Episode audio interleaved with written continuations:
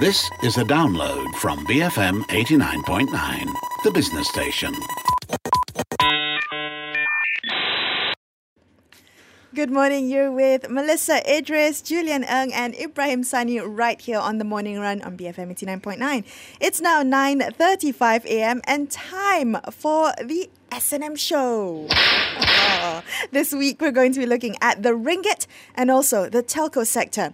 So let's start with the ringgit first, guys. Uh, the ringgit hit a three-month high of 415 on the 31st of January. That's the highest since uh, October when the ringgit set at, set at 413. Um, and in the month of January, it climbed 3.3%, which is the uh, highest in emerging market currencies. So the question is, are we seeing a rally in the ringgit? Yes, we definitely are, and how times have changed, right? Remember when the ringgit fell from three to the US dollar to three fifty, we were in so much pain, and mm. now that the ringgit is uh, strengthened from four forty levels to four fifteen, and we are wheel carting across the skies and. Uh, it's, it's really changed. Yeah, I mean, I think one of the reasons could be the oil rebound. I think that would be a big contributor because if you imagine uh, between the uh, weeks of uh, the third and fourth week of uh, January last month, uh, Brent rose actually $28 uh, dollars per barrel to $35 per barrel. Now, on the basis of $28 per barrel, that's a 25% increase. So I would still make a case that uh, the ringgit is actually hugely tied to the uh, oil uh, as being a determinant whether or not our currency can rise or fall sharply. Yeah, it's really a mirror image. I interviewed Top Glove this morning, and the stock price was uh, the darling of the stock market last year. Uh, but definitely, uh, because they are a US dollar proxy, the stock price actually mirrored that of the US dollar.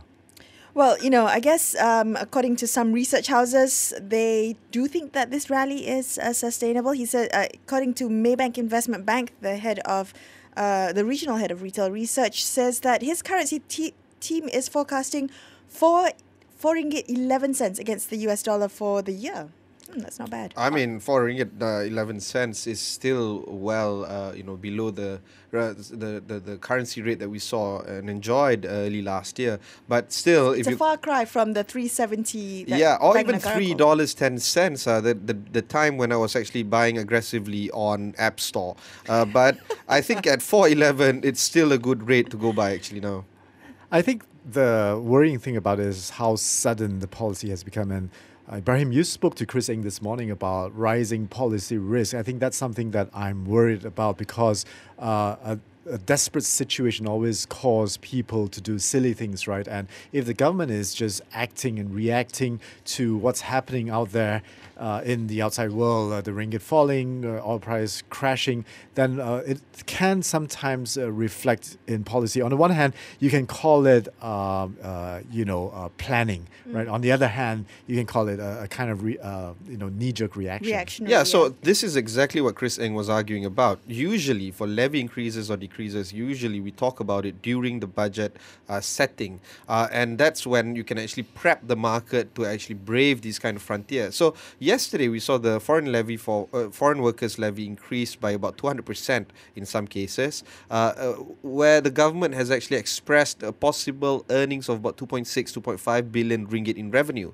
But yesterday, because of this so-called knee-jerk reaction, uh, sell down in plantation stocks yesterday saw a wipeout of 5.5 billion ringgit in value from the bourse, from Bursa Malaysia. So, you know, you want to grow your cash earnings in revenue, but you lose your value in, in on the stock markets. Now, this is the exact reason why policy risk is such a big thing to look at if you prepare yourself for the markets. And one measure of, um, of uh, one source of desperation for the government is, of course, the 1MDB saga, mm. which refuses to die, right? Uh, everybody thought that this year would be a year where we get over 1MDB because last year was the main year. And now, uh, you know, there's all this news uh, coming out of Saudi Arabia, coming out of Goldman Sachs. Yeah, well, coming up from the Swiss authorities, coming from Singapore authorities. Uh, yeah, you're right. The, the dust is being kicked up all over the 1MDB issue uh, all over again. The ringgit weakened uh, 1.3% to 420, I think, against the dollar. That's the steepest loss since November that we saw yesterday. So I guess very much affected by issues like 1MDB. So this is, uh, you know, what we're talking about right now is uh, a political risk. So not only do we have to contend with policy risk, another uh, uh, front that we have to combat and battle with and, and, and actually deal with head, head on is the political risk that is facing this country since, well, since forever actually. But this political risk has been intensifying in the past few months. Now, you cannot help but sympathize those that are affected, whether or not this is actually well orchestrated by the powers that be. You have these really far left conspiracy theorists arguing that uh, you know there's a there's a there's a power that is trying to topple the government, uh, d- a democratically elected government. But I don't know. It's just too bizarre that all this happened in a very concerted manner. Well, well, the other the other aspect of this is the fact that we're getting so much coverage in international press. I don't know about you guys, but almost every international paper has written in some shape or form about the 1MDB scandal, right? I think, uh, including uh, the Onion. Really? Really? Yeah, yeah. I, Oh, that's interesting. I wouldn't interesting. put the Onion at the same level of, say, the Financial Times or the I do. well, But you know, yeah. cue also cue in, uh, you know, the, the Darth Vader music for uh, Dr. Mahathir, right? Coming in, asking all these questions. How how does he, uh, the Saudi party have so much money to give away? What is his business? What is his bank? How was the money transferred? What documents are there to prove this kind of thing, right? And uh, you know, and then you add on top of that, uh, the the Goldman Sachs banker who arranged that loan Yeah. is now on personal leave, and then Singapore has started investigating into uh, um, private bank um, uh, account managers as well. In Singapore, uh, that guy who handled Jho Low's account Yeah. is being investigated. Actually, well. I think it was the uh, Singapore Straits Times, Singapore Business Times. They, for the very first time in this whole investigation, named that guy, Yak Yew Chee. I have also now named that guy. He if was. he services you at any point in time, you have made it. or call us. call us. Let us know. Uh, relationship manager for Jho Low, also relationship manager for 1MDB Global Investment, Aabar Investment, SRC International, all these 1MDB linked entities. So, if there is an argument that the markets are very well linked together, it's this st- story of the 1MDB. Because despite the Malaysian A- uh, AG, Attorney General, actually absolving the Prime Minister of any guilt, j- just what Julian mentioned about five mi- minutes ago, we thought that was the end of it. But no, because of market risk, because of policy risk, because of political risk, everything is intertwined. And like it or not, we have to face this frontier together. I think. yeah. I think there is another wild card that we've not talked about that, that may spell woe for the ringgit if it happened, right? And this is the idea of a President Trump. Um, it might be unlikely. He lost the Iowa caucuses last night. Uh, but uh, actually, Trump, uh, regardless of what he says, his p- politically incorrect gaffes and so on, but actually, a President Trump is going to be good for the US market. I mean, he wants zero corporate taxes. He wants to dismantle the TPPA. He wants to protect American corporate interests, Yep. and that may actually channel a lot more uh, money flows back to the United States. Okay, and so- strengthen the US dollar in that process. Absolutely. In fact, you are dead on on that. And the reason is because the way I would argue is that one thing that we learned from yesterday's uh, Iowa caucus or primary, whichever it is, I, I lost track. Iowa caucus. caucus. There you go, Iowa caucus. Is that Bernie Sanders was not expected to reach that close to Hillary Clinton, and well, it was a virtual tie. It was a virtual tie, actually, yes. Uh, and and Trump was second in the race. You know, just roll back the times. Uh, you know, six months ago, he wouldn't have been in the top ten. The reason why Bernie Sanders and Donald Trump, as or President Trump, as you put it, uh, ha- Not yet, not yet. Air- if air if it happens. If you can see us on radio, air quotes. It's because President they are Trump. honest. One is an honest businessman who doesn't mind being labeled as a crook. What? The other doesn't mind being labeled as a socialist. So socialist demo- socialist democrat. democratic Yeah, socialist. yeah, there Democratic you go. socialist. So so um, just just to tie up what you're saying, right? Um, a President Trump would be good for the U.S. dollar. A President Sanders would be good for the ringgit. I'm I'm voting for Sanders. wow, I, I, that was a great soundbite, Julian. That sounded like a like a campaign ad. This message was approved by Bernie Sanders. Okay, today we're looking at the reallocation of uh, spect- the spectrum as announced under the revised budget 2016. So what happened was MCMC said that the 900 megahertz and 1,800 megahertz spectrum will be reallocated among Celcom, Digi, Maxis, and U-Mobile by August, and the full implementation target date is July 2017. So uh, players now will be charged a fee for the allocated spectrum. Yeah, and uh, this fee is going to be uh, quite interesting because uh, there is a statement that came out of Maxis actually. Uh, they said that they refer the MCMC's a statement of reallocation and they said that, that they note the decision to convert the annual apparatus assignment fee to an upfront spectrum assignment fee uh, with long term certainty for the spectrum. So they recognize that this fee needs to be seen in the perspective of the continuous high investment level that the industry will need, including capex. Uh, and uh, they also note that the Commission's focus is to expand the available spectrum for mobile broadband, notably the 700 megahertz, not just the 1800 megahertz, but the 700 as well, as well as optimizing the higher b- bands, including the 2300 megahertz and 26 megahertz. So there's a lot of uh, debate whether or not uh, the optimization of these bands are being in place, and there's also a huge debate of whether or not MCMC is doing this in the interest of the consumers or the industry or for themselves. Or to ju- raise revenue, ju- right? Just to translate what uh, Ibrahim has said to English, uh, it means the government wants more money lah. and they are going to the telcos for that money. Okay, so I guess I guess they are taking a leaf out of Thailand's book. Uh, Thailand in last year they had a spectrum auction. They raised 28 billion ringgit for the Thai government, um, and I guess you know someone here in Putrajaya said, "Hey, let's." Let's do that as well. Maybe we can raise some money here. This is an indirect tax on uh, mobile phone users, right? Because you you are uh, essentially going out there to all the telcos equally uh, and charge them a certain amount of money, and this kind of cost is definitely going to be passed on to the consumers. So this is like a tax that's being passed on to the consumers to raise money. Um, there may be some lagged effect on when telcos can pass it to consumers, but definitely they would definitely have to think of a way to cover their costs. But to be fair, on the government's pers- uh, on the government uh, uh, angle, I think uh, we are already on the road of taxing for consumption. GST is the biggest headline for that notion.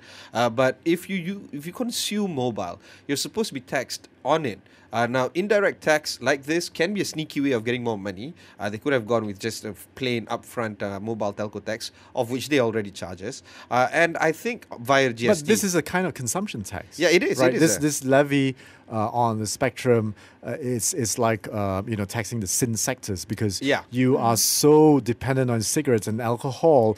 But you're also dependent on your WhatsApp. You're also Yeah. dependent on checking Facebook through your mobile phone. Ha- so, having so internet there you go. connection You can't wean that off. It's harder to wean that off than to wean Malaysian corporates off for foreign workers, right? That's I guess I guess I was thinking along the same lines, Jules. I mean, you know, you, you said earlier about policy risk with the levy on foreign workers.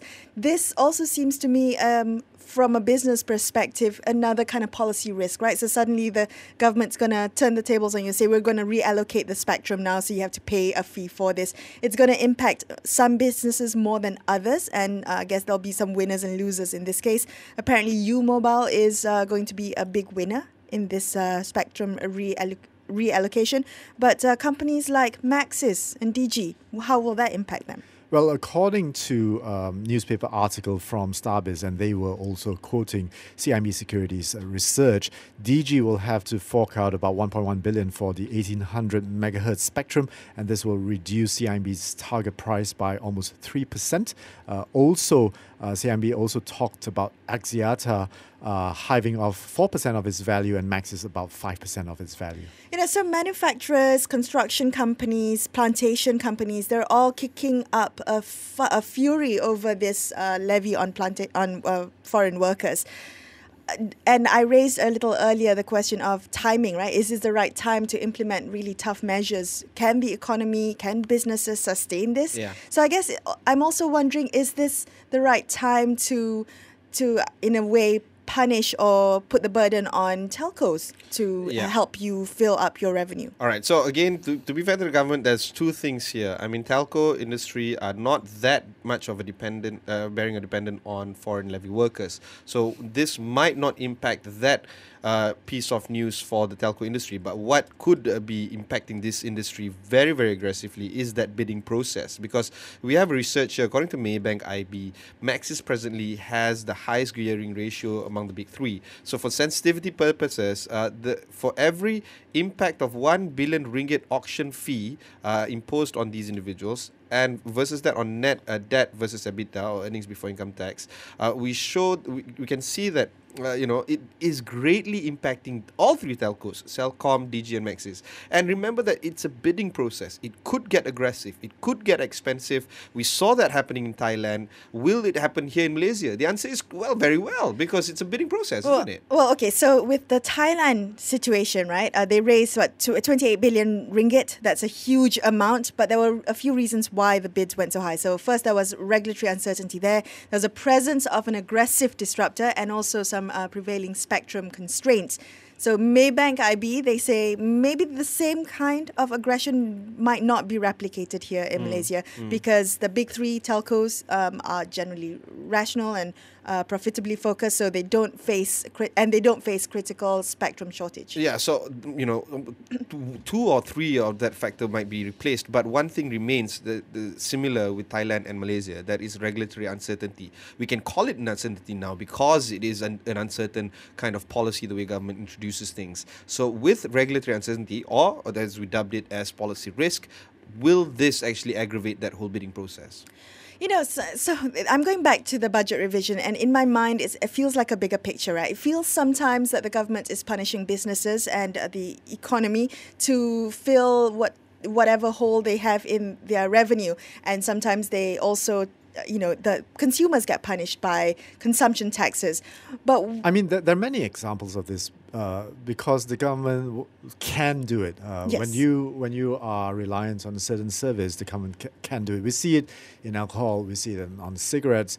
Uh, now we are seeing it in, in mobile companies. So uh, it's as as you put it quite rightly, Ibrahim. I think it's a kind of consumption tax, uh, and they do it because they can. Okay, so we got a uh, we got a comment uh, from our you know uh, bid-stricken uh, colleague. Uh, he said that um, he wants to draw the parallels of the Royal Dutch Shell's um, sale of the RS SRC or Shell Refining Company. Uh, yesterday we saw them selling at a 64% discount. Uh, so while you know we can talk about the poor financials and other uh, uh, problems that they face, including cash trap, the parent side, is it a clear indication that SRC and Royal Dutch Shell, for that matter, they've probably had enough of uh, the, the policies that have been I, implemented in I this don't think so. I think that's a really long shot argument because it's so tiny in the big scheme of things for Royal Dutch Shell. I mean, this they're plowing down 54 billion US dollars uh, to buy over uh, BG Group, uh, right? Uh, and this Shell refining sale is is peanuts.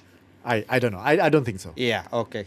But, uh, well, we, we do expect companies to sell off at a discount coming forward because, you know, I'm taking that view uh, that uh, there will be a pessimism in the markets right now. Yeah, in and I I think that talking about policy risk, also going back to how the government can mine for more taxes, is unfair to do it on consumers. It might be a little bit fairer to do it on uh, uh, products that make you dependent. So, uh, will this drive down prices of other sectors like uh, the tobacco companies and the cigarette companies and the alcohol companies? So, that is something to watch out for, I think.